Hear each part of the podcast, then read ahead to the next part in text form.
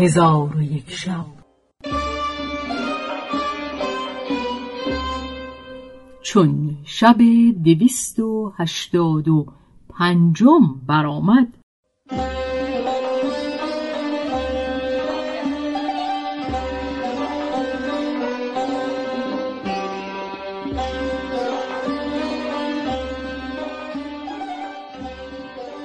گفت ای ملک جوانبخت با شیخ گفتند که ما را به زورق بنشان تا تفرج کنیم و یک دینار مزد بستان.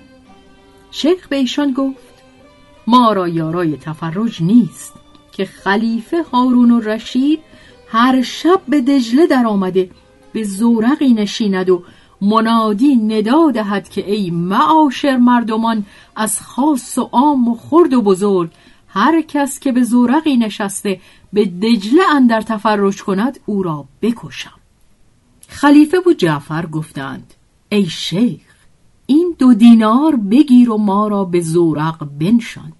شیخ گفت دینارها بیاورید. اتوکل علی الله.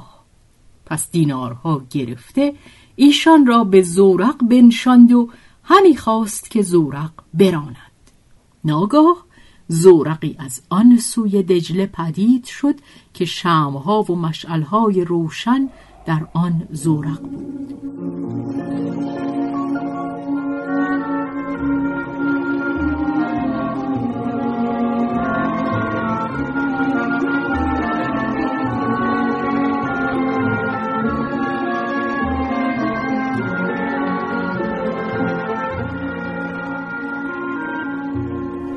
شیخ ملاح به ایشان گفت من به شما نگفتم که هر شب خلیفه در دجله تفرج همی کند پس شیخ یا ستار گویان زورق به یک سورانده پرده سیاه به زورق برکشید و ایشان از زیر پرده نظاره می کردند.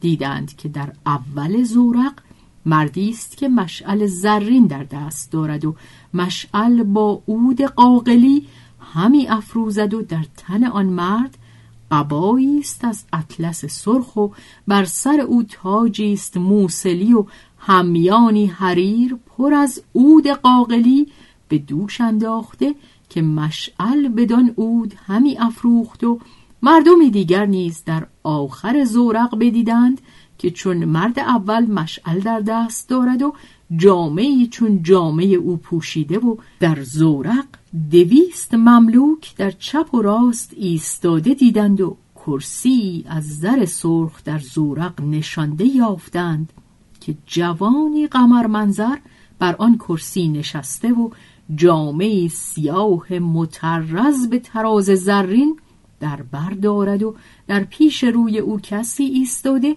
که به جعفر وزیر همی مانست و خادمی با تیغ کشیده بر سر او ایستاده گویا که مسرور سیاف است و بیست از ندیمان در برابر او نشسته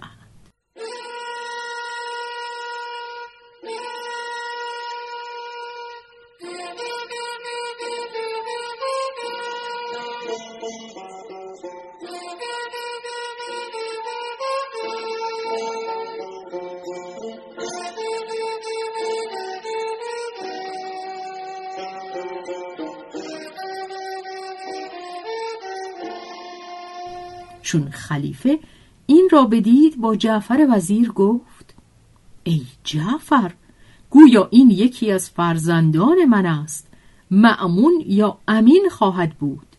پس از آن خلیفه در آن جوان تأمل کرده او را پسری خداوند حسن و جمال یافت.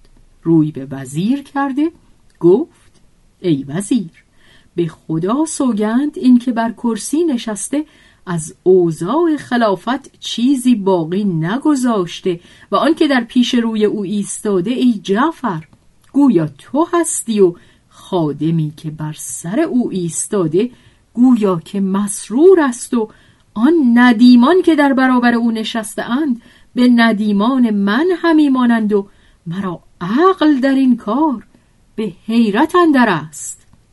چون شهرزاد حدیث به دینجا رساند. دنیازاد خواهر کهتر او گفت ای خواهر تو را حدیث بسی طرفه و نغز و شیرین است.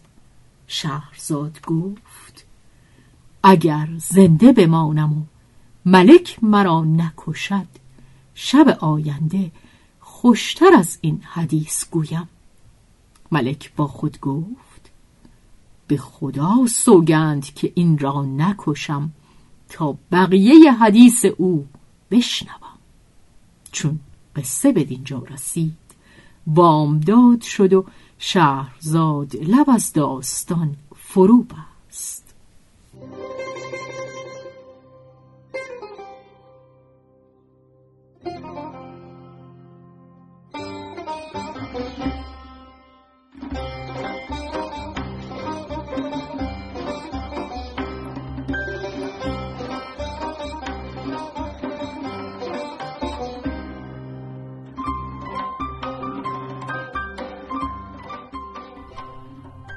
به روایت شهرزاد فتوهی. تنظیم از مجتبا میرسمیعی.